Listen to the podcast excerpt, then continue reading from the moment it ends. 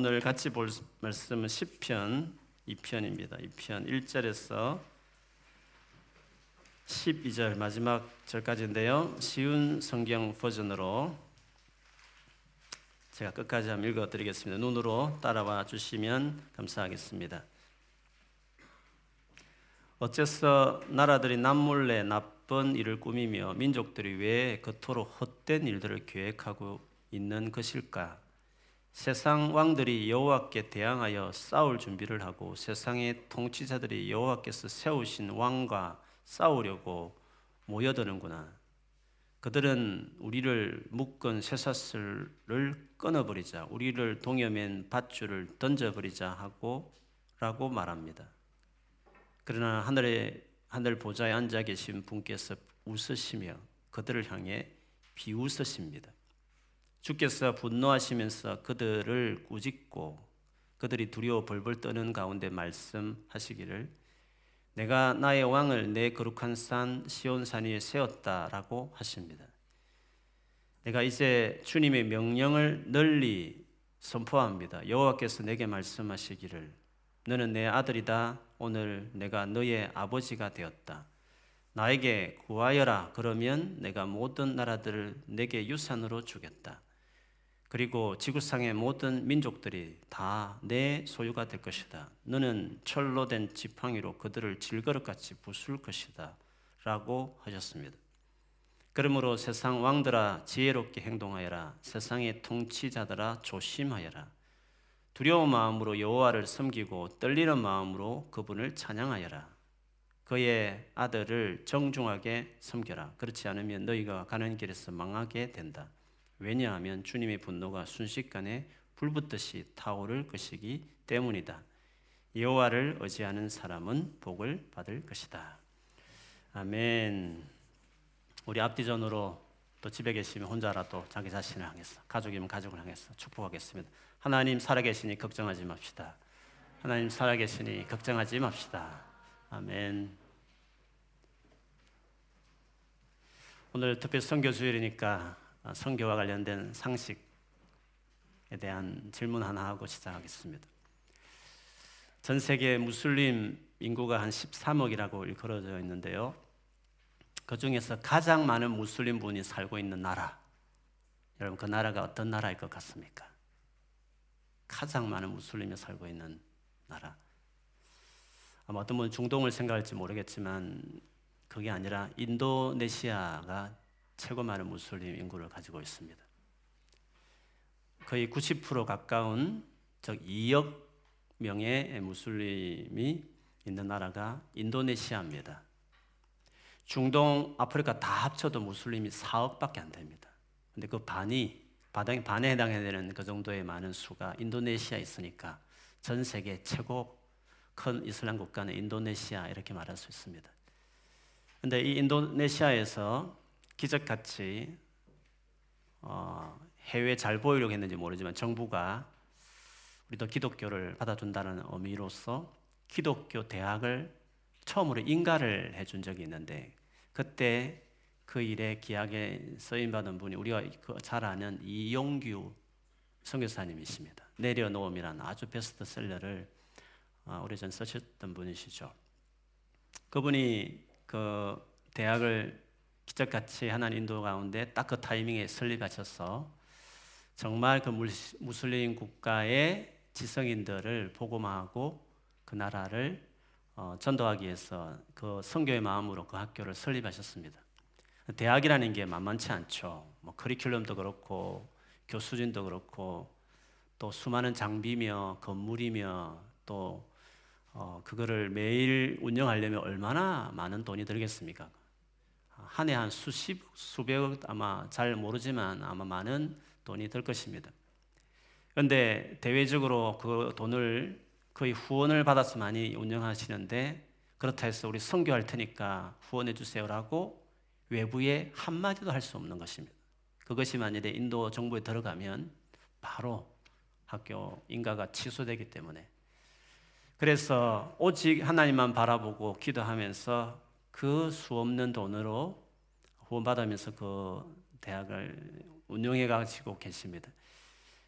몇 년 전에 이제 저희 성탄절 수련회 이제 강사로 오셔서 저희 집에 계시면서 이제 교제할 시간이 있었습니다. 그분과 이런저런 대화 중에 지금도 늘 잊지 않고 있는 그분이 하신 말씀이 있습니다. 아마 제가 여러분에게 한번 인용한 들려준 말이기도 합니다. 그렇게 힘든 그 총장의 행정적이고 막 재정과 싸워야 되고 걱정할 일 많고 두려운 그 현장에서 성교사님 사역하는 게 정말 힘들지 않 힘들지 않으세요?라고 제가 여쭤봤는데 그분의 대답은 어예였습니다. 제가 지금 하고 있는 이 대학의 총장으로서 일은 저에게는 마치 수도원 생활과 같습니다. 이런 말씀을 하셨습니다. 여러분 수도원 하면 어떤 이미지가 떠오릅니까? 막 복잡한 막 힘든 이 세상을 확 훌쩍 떠났어. 아무도 없는 산 속에서 조용히 하나님만 바라보면서 이렇게 휴식하는 충전하는 그런 장소를 우리 수도원이라고 떠올립니다. 그런데 어떻게 그 성교사님은 치열한 그 힘든 어, 걱정과 염려와 두려움으로 가득 찬 성교 현장을 수도원이라고 말했을까 하는 것이죠. 그분의 어들은 그랬습니다. 그 산속 수도원의 삶이나 지금 현장에 치열하게 살아가는 하루하루 걱정해야 될 긴장하는 이 현장에서의 삶이나 동일하다. 그런 뜻입니다. 바로 나의 삶의 현장에서 나는 하나님을 만나고 하나님과 동행하고 하나님께서 역사하시는 것을 늘 기도하면서 채우신 하나님을 경험하기 때문에 나의 일상이 하나님을 경험하는 깊이 만나는 수도원 같은 삶이다 이런 고백을 하셨습니다. 지금은 고인이 되셨습니다. 2018년 10월에 더 메시지라는 아주 인기 있는 그 성경책을 본인 손수 어, 그 원어를 다 연구하면서 그것도 현대적인 의미를 담아서 쓴 성경책 더 메시지라는 책이 있습니다. 아마 여러분 소장하신 분도 계실 것 같습니다. 그 책을 손수 집필하신 아주 학자시죠. 그리고 목회자들의 목회자 라고 일컬어질 만한 분이십니다. 그분이 어, 쓴책들 참 많이 있고 저도 좋아해서 많이 읽기도 하고 소장하고 있지만 그분이 강조하고 있는 것이 영성입니다. 개신교 목회자 중에 영성을 그렇게 탁월하게 풀어내는 분이 흔치 않은데 그분이 영성을 참 강조하시는 분이시죠. 근데 그분이 강조하는 영성은 이런 겁니다. 특별히 외진 수도원 같은데 들어가서 세상을 떠나서 거기서 하나님을 만나는 영성이 아니라 그분 역시도 우리 일상 안에서 우리의 이 지저분하고 이렇게 소란스러운 일상에서 하나님과 동행하는 삶, 그게 진짜 영성이다. 네, 그 같은 취지의 많은 말씀들을 또 어떻게 그렇게 살아낼지에 대한 말씀들을 그분의 책에 많이 저술하고 계십니다. 그러니까 그분이 말하는 영성은 우리의 아주 평범한 일상이 하나님을 경험하는 곳이어야 된다. 하나님을 정말 아는 인격적으로 아는 사람인 이영규 선교사님의 고백과 거의 동일한 의미를 담고 있는 말씀을 하셨습니다. 그러니까 우리의 참된 영성은 교회당이 아니라 우리의 가정에서 아내와 남편과의 관계에서 부모와 자녀의 관계에서 학교에서 직장에서 빛을 발해야 된다 하는 것입니다. 사실은 우리 모두가 바라는 어, 크리스찬의 모습이죠. 우리가 정말 추구하는 어, 영성이 그런 것이라고 저는 생각합니다. 주일에 교회에서의 나의 모습과 월요일 나의 삶의 현장에서 나의 모습이 동일하기를 바라는 것입니다. 주일과 월요일의 간격이 전혀 없는 그것이 참된 영성이다. 이렇게 말할 수 있는 것이죠. 어떻게 해야 그렇게 살아갈 수 있을까? 그래서 오늘은 복 있는 자는 월요일, 치열한 삶의 현장인 그날인 월요일을 어떻게 사나? 복 있는 자의 월요일에 대한 내용을 오늘 제목으로 삼아서 같이 나누려고 합니다. 오늘 이 장은 어쩌면 치열한 삶의 현장에서 과거에 전쟁이 절비했던 그 이스라엘 역사 속에서 그가 어떻게 그 현장에서 하나님과 동행했나를 고백하는 대표적인 시가 이 편입니다. 또 성경 읽어보시면 알겠지만 이 2편의 이 내용은 예수님이 즐겨 어, 인용했던 예수님과 관련되어 있는 시편이기도 합니다. 아마 예수님이 사랑했던 시편일 것입니다. 그리고 예수님에 대한 예언 구절이기도 합니다. 그 말은 예수님이 추구했던 영성은 일상에서 주님과 동행하는 영성이었다는 것입니다. 예수님 시대에 가장 각을 세웠던 바리새인과 서기관들은 격리 영성이었습니다. 세상을 떠나는 영성이었습니다. 부정케 하는 사람들을 멀리하는 영성이었습니다. 그러나 예수님은 죄인들과 어울리고 그들이 친구가 되어지고 그래서 그들을 거룩하게 하는 일상 안에서 거룩이 뿜어 나오는 해당이나 길거리나 성전이나 바닷가나 차이가 없는 그냥 그가 삶이 있는 현장이 주님을 경험하고 주님을 만나는 그런 삶이셨습니다. 바로 이 편에서 말하고 있는 예수님에 대해 예언시라고 말하는 이 편의 이 살, 이 시인이 지금 처지하고 있는 이 모습이 예수님의 삶을 그대로 반영하는 것이기도 했습니다. 그래서 오늘 저는 이 편을 같이 묵상하면서 어떻게 우리의 치열한 삶의 현장에서 주일에 예배당 못지않은 하나님의 임재와 은혜를 누리는 영성을 누릴 수 있을까 하는 것입니다. 오늘 이 시인의 고백을 좀 나누어 본다면 1절에서 3절에 보면 이 시인이 처한 상황을 설명합니다. 한마디로 말하면 전쟁이다 라고 말할 수 있습니다. 지금 전쟁하려고 많은 왕들이 하나님과 또 하나님이 세운 이스라엘 왕을 대적하기 위해서 모의를 꾸미고 우리가 결박을 끊고 어, 공격해서 정복하자고 말하는 어떤 모의가 이루어진 전쟁의 분위기가 느껴지는 그런 상황인 것을 알 수 있습니다. 전쟁이라는 것은 생각만 해도 두려운 일입니다. 영화 볼 때는 재밌을지 모르지만 실제 전쟁이 일어났다고 할 때는 이는 끔찍한 일인 것입니다. 한번 전쟁이라고 나보십시오. 대학 공부 스톱되는 겁니다. 취직은 스톱되는 것입니다. 우리의 모든 계획은 다 하루아침에 멈춰버리는 것입니다. 사랑하는 어, 가족이 갑자기 해외에 있으면 더 이상 만날 수 없는 그렇게 헤어진 채로 언제 만날지 모르는 생이별해야 될 일들도 전쟁에 한번 터져버리면 그렇게 되는 것입니다. 사랑하는 사람을 잃어버릴 수도 있고 장애인이 될 수 있고 심지어 나의 생명도 잃어버릴 수 있는 것이 전쟁인 것입니다. 이만큼 무섭고 두려운 일은 아마 없을 것입니다. 시인이 바로 그런 전쟁과 같은 전쟁의 상황에서 지금 처해 있다는 것을 볼 수 있습니다. 치열한 전쟁대 같은 삶의 현장에서 시인이 보이는 태도는 가히 놀랍습니다. 4절부터 5절까지를 눈여겨 보시면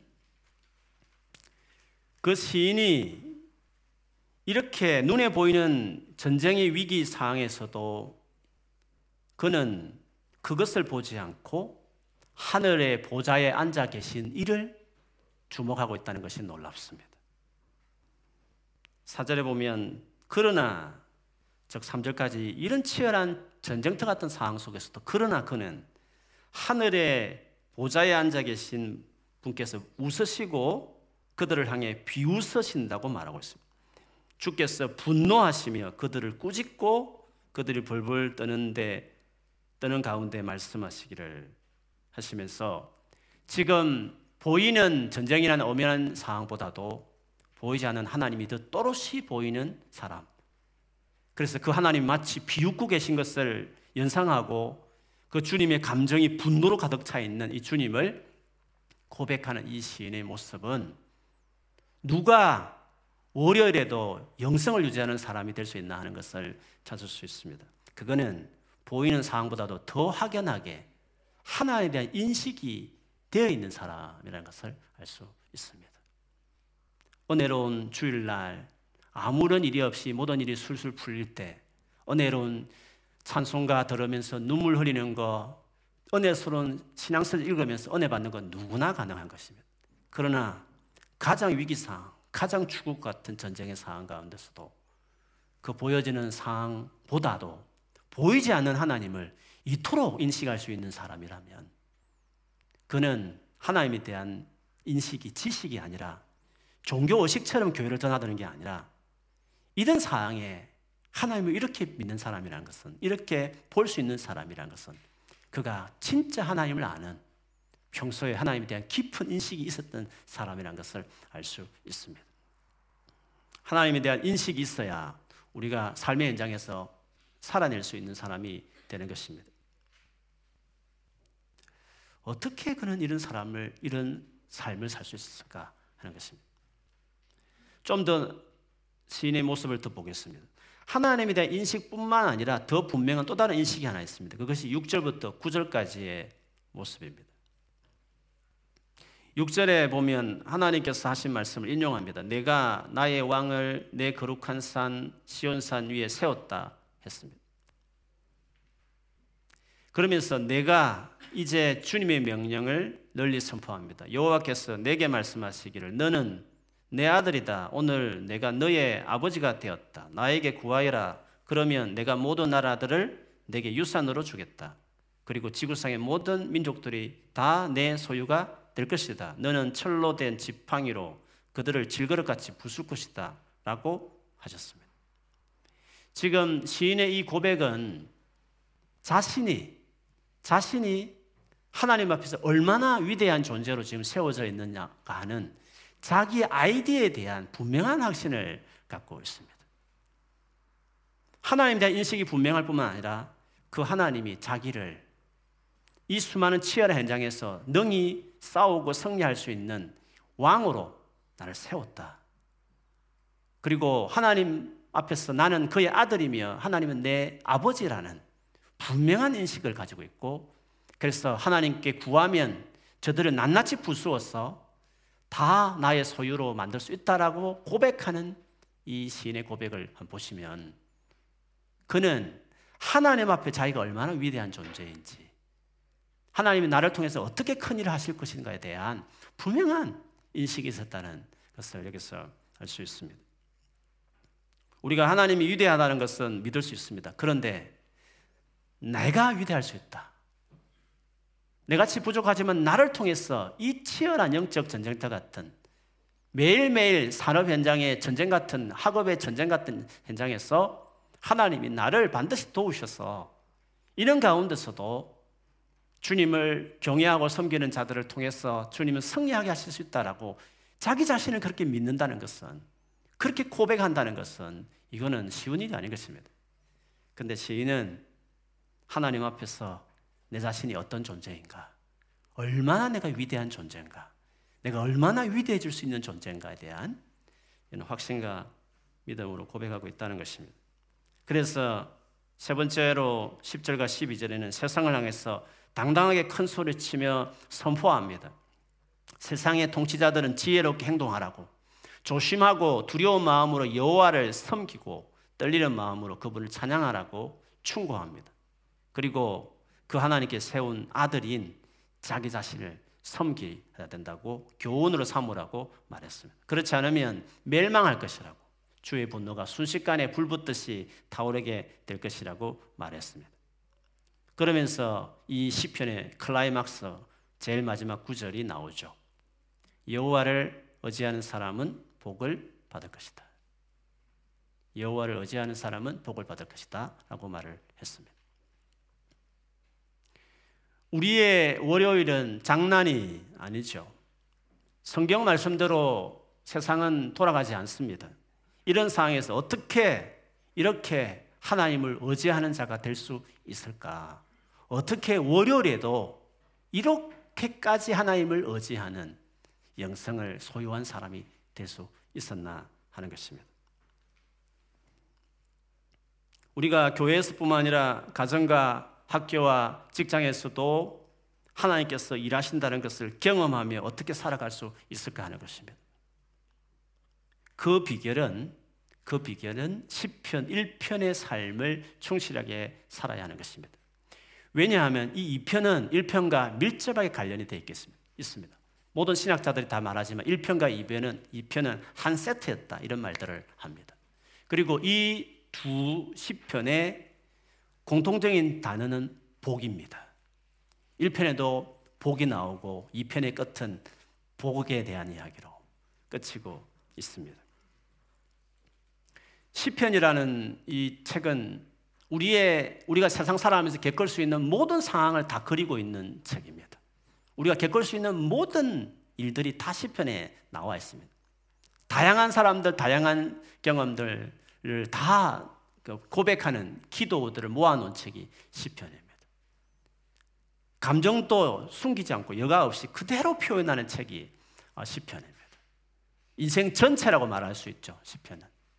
근데 이 시편의 현관문, 엔트런스 같은 시편은 1편과 2편입니다. 이 삶의 정황을 본격적으로 들어가기 전에 디테일하게 들어가기 전에 제일 중요한 제일 중요한 일이 뭐냐 하는 것입니다. 그것은 복인 것입니다. 하나님 앞에서 복 있는 자가 되는 것이 중요하다는 것입니다. 하나님께서 사람을 만든 다음에도 제일 먼저 하신 일은 복을 주며 생육하고 번성하고 다스리는 임무를 주셨습니다. 그 다음 날 7일째도 복을 주는 날을 그들이 제일 먼저 경험한 첫날이었습니다.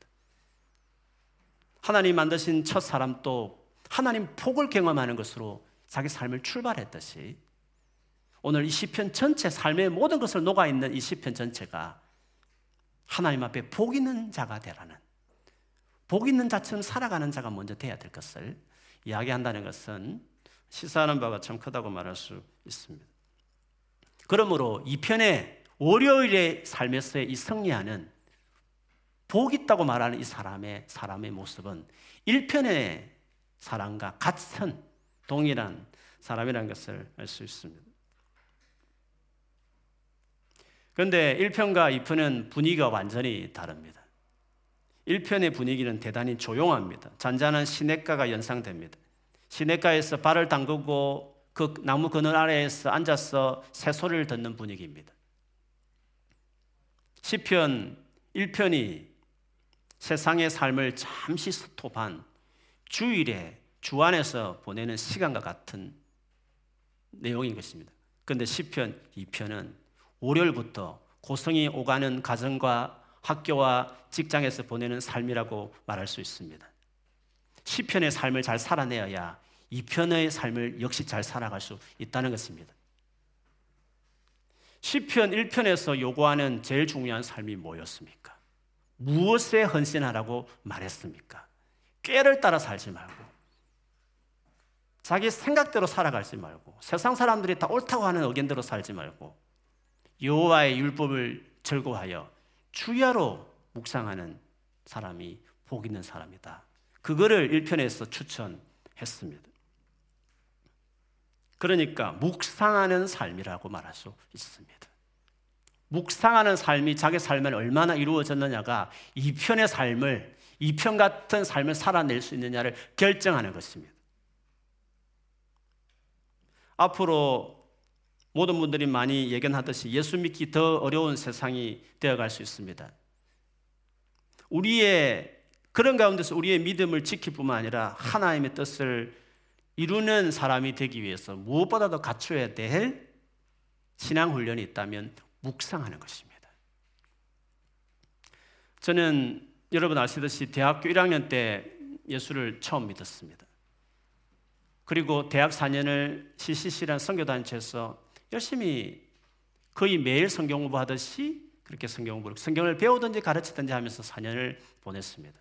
그리고 대학 졸업하자마자 내가 만난 예수를 위해서 어떻게 살 것인가 결정했을 때 저는 직업을 그냥 목사로 택했습니다. 많은 것도 주의 일이지만 이 길이 저에게 전공적으로 맞다 해서 택했습니다. 그리고 신대원 졸업하고 아 신대원 입학하자마자 그냥 휴학 처리하고 신대원 들어가기 전에 바로 전도사 사역을 시작했습니다. 예수 믿은 지 4년만 훈련받아도 전도사 사역하는데 거의 어려움 없었습니다. 그 이유는 그 4년 동안 제 삶에 묵상이 셋업되어 있었기 때문에 가능한 일이었습니다. 묵상하는 삶이라는 것은 우리의 일상의 여러분의 영역에도 마찬가지겠지만 물론 정도의 차이는 다 있을 수 있겠지만 교회라는 것이 다 성경대로 돌아갑니까? 얼마나 교회에도 문제가 많은데요. 얼마나 상처받을 일도 많고요. 그런데 불구하고 받아내고 다 해낼 수 있는 것은 그 묵상의 능력인 것입니다. 묵상하는 삶이 셋업이 되어야 우리가 월요일을 받아내는 사람이 되는 것입니다. 묵상 시간을 통해서 우리는 하나님에 대한 인식이 자라가는 것입니다. 하나님이 누구신지를 내 안에 자라가는 것입니다. 그리고 내가 어떤 존재인지를 아는 것입니다. 하나님이 이 전쟁하는 이 전쟁하겠다는 이 이방 임금들을 하나님이 직접 손대지 않습니다. 하나님이 이기게 하시지만 임금을 세우는 것입니다. 왕을 사람을 세워서 그 전쟁하게 하는 것입니다. 마찬가지로 하나님께서 이 땅을 다스리고 당신 뜻을 이루지만 반드시 저와 여러분을 통해서 우리를 왕처럼 예수 그리스도와 그를 따르는 제자들인 우리를 통해서 교회인 우리를 통해서 주님이 이 땅에 주의 뜻을 이루고 사는 게 주님의 계획입니다. 그래서 하나님에 대한 인식도 자라야 되지만 그 하나님께서 나를 위대하게 당신이 위대한 것처럼 그 위대한 분의 동역자로 우리를 부렀다는 사실 앞에서 내가 얼마나 위대한 존재에 대한 인식이 있어야 하는 것입니다. 그 인식은 하나님의 마음의 표현이신 당신의 말씀을 깊이 시편 1편처럼 주야로 즐거워하며 오로지 거기에 헌신하면서 그 하나의 마음을 이식하는 것입니다. 하나님의 열망과 생각을 내 안에 셋업을 시키는 것입니다. 그게 묵상의 과정인 것입니다. 그것이 단순한 성경의 지식과 관련 없는 것입니다. 성경 지식 따로 내 삶에 따로라는 것은 그 성경 지식은 다 종교적인 그 경전에 그냥 지식이 지나지 않는 것입니다. 인식이 자라야 하는 것입니다. 하나님이 누구신지. 너무나 두려운 상황 가운데서도 그 상황보다 하나님이 더 또렷이 보일 만큼 하나님이 인식이 분명히 하는 것입니다. 내가 아무리 초라하고 비교했을 때 힘들 것 같아도 하나님이 나를 통해서 나를 쓰시기를 원하시고 나를 통해 하시겠다, 하실 수 있다라는 자기 자신에 대한 하나님 나를 사용하실 것이라에 대한 자기 자신에 대한 그 믿음. 이것이 제대로 묵상을 했으면, 묵상, 묵상으로 훑어낸 인격이면, 삶이면 그런 태도를 보이는 것입니다. 만약에 그렇지 못하면 우리가 묵상하는 삶으로 내 삶을 드리지 못하기 때문에 그럴 수 있는 것입니다. 묵상이 뭐냐고 하는 것은 뭐 많은 이야기도 있고 뭐 관련된 책도 많지만 개인적으로 묵상이 뭐냐고 했을 때 저는 두 가지 정도로 이야기할 수 있습니다. 제일 기본적인 것은 첫 번째로는 그 성경 본문이 원래 쓰였던 그 당시에 무슨 뜻이었나를 공부하는 것입니다. 성경은 하늘에서 뚝 떨어진 책이 아닙니다. 써진 시대가 있었고 정황이 있었고 쓴 사람이 있었고 받는 수신자가 있었습니다. 그러므로 성경을 볼 때는 그냥 그냥 내보듯이 그냥 들어오는 마음에 찡하는 구절 자꾸 은혜 받았다 그런 식으로 성경을 보는 것은 너무 얄팍한 성경 보는 방식인 것입니다. 마태복음이 어느 시대에 어떤 상황에서 왜 썼는가? 족보는 왜 마태가 썼나? 그거를 기록한 목적이 뭔가 하나는 1차적으로 이 책이 어느 시대에 무슨 목적으로 어떤 의도로 써여졌나를 먼저 해야 하는 것입니다. 그게 첫 번째 우리가 성경을 볼 때 제일 중요한 우리가 첫 번째 노력이라고 할 수 있습니다. 지적인 작업이 있을 수 있습니다. 성경을 꾸준히 읽고 어, 적어도 저는 평생에 크리스찬들은 주석을 소유해야 된다고 저는 믿는 사람입니다. 성경을 평생 밥 먹고 그것만 연구하는 수많은 신학자들의 노고를 우리가 헛되게 사용하면 안 됩니다. 좋은 주석들이 있으니까 주석을 딱 돈을 투자해서 몇십만 원 주고더라도 투자해서 전자제품 구입하듯이 창세부터 계시록까지 전 집을 딱 소장을 해서 자기 서재나 집에 보관해야 하는 것입니다. 그래서 그 주석을 보면서 이게 어느 시대에 어떤 상황에서 기록된지를 창세기 1장 1절부터 계시록 22장까지 낱낱이 그걸 비교하면서 공부해 나가야 되는 것입니다. 왜? 거기에 이 삶을 월요일을 성리할 수 있는 힘이 하나의 말씀에서 나오기 때문에 그렇습니다. 그래서 그냥 그냥 읽으면서 감동되는 단어나 구절, 자문 같은 것만 은혜 받지 말고 모든 성경 구절을 다 봐도 어느 시대에 왜 써져진지를 알면서 그 시대에 하나님이 왜 어떤 목적으로 이 구절을 썼나라는 것을 공부하는 것이 필요한 것입니다. 이미 시중에 수많은 서적이 나와 있고 조금만 관심이 동영상 보면 물론 이단들도 많기 때문에 가려봐야 되겠지만 동영상을 보아서도 창세기 1장, 2장, 3장 다 설명하는 영상도 다 있습니다. 게을러서 그렇지 마음만 가지면 진짜 하나님 말씀을 알고 싶으면 우리는 얼마든지 하나님 말씀을 공부할 수 있는 것입니다. 이런 좋은 시대에 하나님 말씀이 도대체 무슨 의미인지 무슨 뜻인지를 배워가는 것이 필요합니다. 묵상의 두 번째는 그렇게 알게 된 1차적인 의미가 오늘날 런던에 사는 내게 뭐라고 말씀하는가? 하나님이 이 본문을 1차 마태가 수리아 안디옥 교회에 있는 성도들에게 1장의 족보 이야기를 했다면 그럼 이것이 도대체 내게 이 족보의 의미는 뭔가에 대해서 오늘날 내게 런던에 살고 있는 내게 이게 무슨 의미가 있는지를 그거를 우리가 적용해서 알아가야 되는 것입니다. 옛날 그때의 의미 발견하고 내 삶에 적용하지 못하면 주일의 삶과 월요의 사람이 다른 것입니다. 성경은 되게 많이 하는데 자기 삶에 전혀 변화가 없는 것입니다. 그냥 아브라함 이야기, 모세 이야기, 적당한 도덕적 교훈밖에 안 되니까 자기 삶에 전혀 어, 변화가 안 되는 것입니다. 내 사고를 훑어내고 하나님에 대한 인식을 이식시키는 말씀이 안 되는 것입니다. 그냥 성경 따로 놀고 내 따로 노는 것입니다. 그래서 성경을 1차적으로 베이직하게 의미를 안 다음에 이것이 오늘날 지금 내게 여기서 뭐라고 주님이 말씀하신지에서 귀 기울이기 중요합니다. 묵상은 여기서부터 시작되는 것입니다. 이게 제일 중요한 것입니다. 묵상에 있어서 하나님께서 이 본문 통해서 내게 하시는 말씀을 듣기 위해서 성령을 의지해야 됩니다. 성령께서 예수 믿는 우리 모두에게 있습니다. 성령은 생각을 주시는 분이시기 때문에 묵상할 때 반드시 성령을 의지해야 됩니다. 그래서 묵상은 눈과 머리와 그냥 그 성경책 본문과의 싸움이 아닙니다. 묵상은 성경을 충분히 연구한 데 덮은 다음에 성경을 덮은 다음에 그 다음에 기도하는 것부터 묵상이 시작되는 것입니다. 주님 말씀해 주십시오. 그 당시에는 이 목적으로 마태가 성령의 감동으로 수리아 안디옥 교인에게 쓴 책이라면 오늘날 내게 이 본문의 이 뜻이 나에게 이 치열하게 공부와 직장에서 싸우고 있는 나에게 도대체 뭐라고 말씀하고 싶으십니까? 라고 여쭤보는 겁니다. 성령의 음성을 듣는 시간을 가져야 하는 겁니다. 뭐 적용을 자꾸 지적인 작업을 하는 사람이 있습니다. 회개할 제목, 뭐 붙들어야 약속, 어, 또 내가 뭐 실천해야 될 몇 가지 덕목 1, 2, 3 아닙니다. 그런 식으로 적용권을 찾는 게 아닙니다. 적용까지도 자꾸 지적인 작업을 하는 사람이 있습니다. 특별한 거 없으면 은혜가 안 받았다고, 은혜 안 된다고 본문을 생각하는데 그렇지 않습니다. 익숙한 본문일수록 사실 묵상이 더 중요한 겁니다. 왜? 다 아는 본문이니까. 해석이 끝났으니까. 성령께 여쭤봐야 하는 것입니다. 그래서 묵상은 따라야 하십니다. 묵상은 기도하는 것이다. 그래, 주야로 하는 것입니다. 주야로. 그 말씀의 의미를 자꾸 생각하면서 주님 말씀해 주십시오. 내가 이런 문제가 있는데 이 본문 통해서 뭐라고 말씀하십니까? 라고 성령께 여쭤보는 것입니다. 그래서 묵상은 기도하는 것이다. 하나님의 음성을 듣는 것이다. 하나님 말씀합니다, 여러분. 다 감동을 줍니다.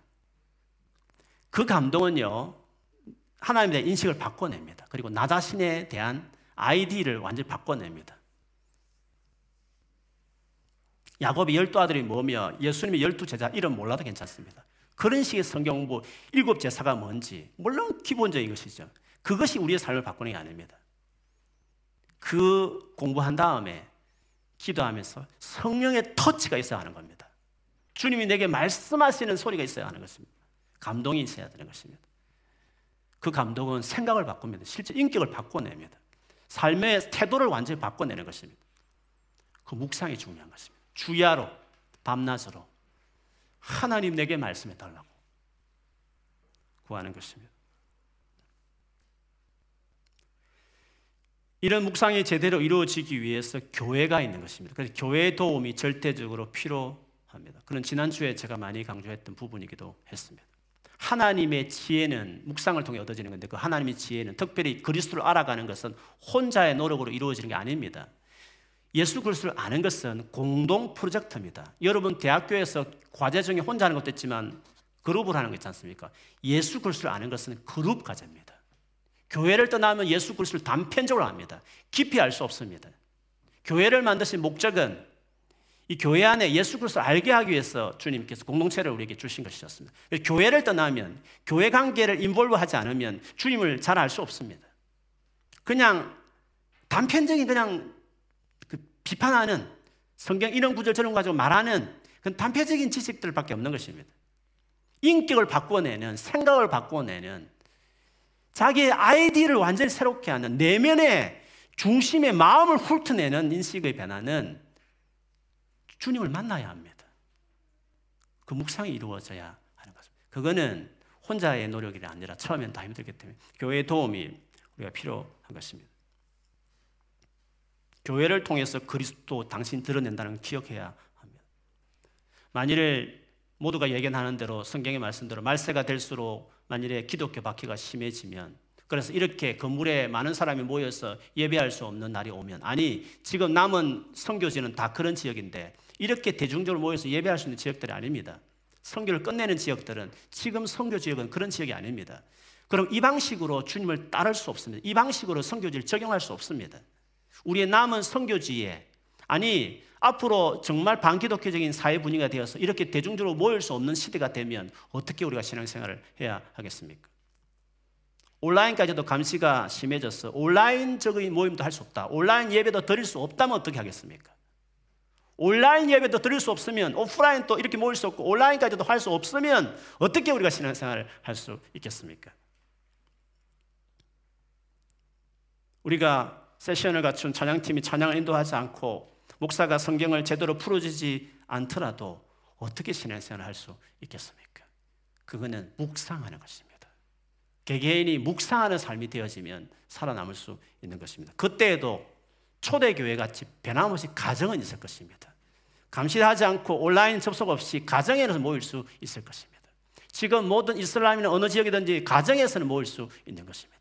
그런 지역에서 어떻게 예수를 전파하고 예수를 만나고 하나님 뜻대로 살아가는 그 치열한 두려운 현장에서 예수님 뜻대로 살아가는 삶을 살 수 있을까요?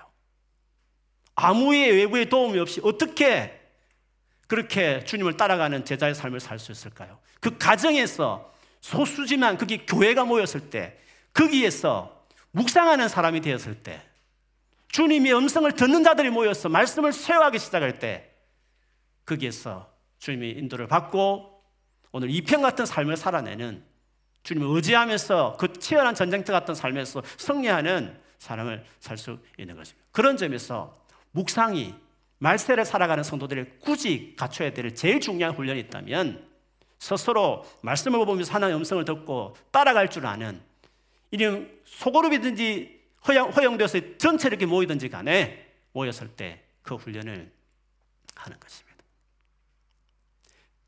저희 교회에서 성경을 배울 수 있는 중요한 모임은 먼저는 B2 코스가 있습니다. 베이, 백투라는 백투라는 말을 써도 B2입니다. back to basic, back to communion, back to disciples, back to evangelism, B to B, B to B, B to C, B to D, B to D, E 이렇게 네 단계로 있었습니다. 이 공부는 크리스찬의 그 가치를 세우는 것입니다. 복음이 뭔가? 예수를 예수님은 누구신가? 예수님을 왜 믿어야 되는가? 예수를 믿는다는 게 뭔가? 예수를 어떻게 믿을 수 있는가 하는 것입니다. 예수를 믿는 사람에게 주어지는 변화라는 게 뭔가? 예수 믿는 사람이 어떻게 살아내야 되는가? 예수 믿는 사람이 살아가는 궁극적인 삶의 목표가 뭔가? 하는 등등이 비투에서 주로 나누는 공부들입니다. 수많은 성경 구절들이 있습니다. 하나하나 되씹으면서 자기 삶 안에 set up 시킨 것입 크리스천의 그, 그 view, 크리스천 세계관들을 set up한 다음에 그 다음에 창세기부터 계시록까지 한 권씩 한 권씩 텍스트를 가지고 실험하는 작업이 필요합니다. 그것을 저희는 셀 모임에서 저희가 합니다. 한 구절 한 구절. 셀 리더는 주석을 참조하면서 연구해 왔어. 이 저자가 어떤 노도를 그 당시에 썼나. 그거를 저와 같이 공부하고 그거를 우리 셀 모임에서 나누게 될 것입니다. 단순한 그 당시의 의미뿐만 아니라 이것이 오늘날 현재 초신자뿐인 우리 셀들 모태신앙인밖에 없는 우리 셀들, 그리고 이미 직장인들, 학생들, 다양한 계층의 사람들에게 하신의 메시지는 다 다르니까, 일괄적으로 다 동일할 수 없으니까, 본문 텍스트에서 본문의 의도를 파헤친 다음에 각자 기도하면서 성령 음성을 듣고 자기 셀에 목회자처럼 메시지를 전하는 것을 셀리들이 하는 것입니다. 우리는 그래서 성경 공부 교재를 사용하지 않습니다. 성경을 주석을 그 다음에 기도하면서 하나의 메시지를 가지고 리더들이 전하려고 하는 것입니다. 그런 점에 본다면 셀 모임은 어떻게 보면 우리 모두가 다 참여하는 모임이고 거기에 묵상이 뭔지를 경험할 수 있는 자리라고 볼수 있습니다.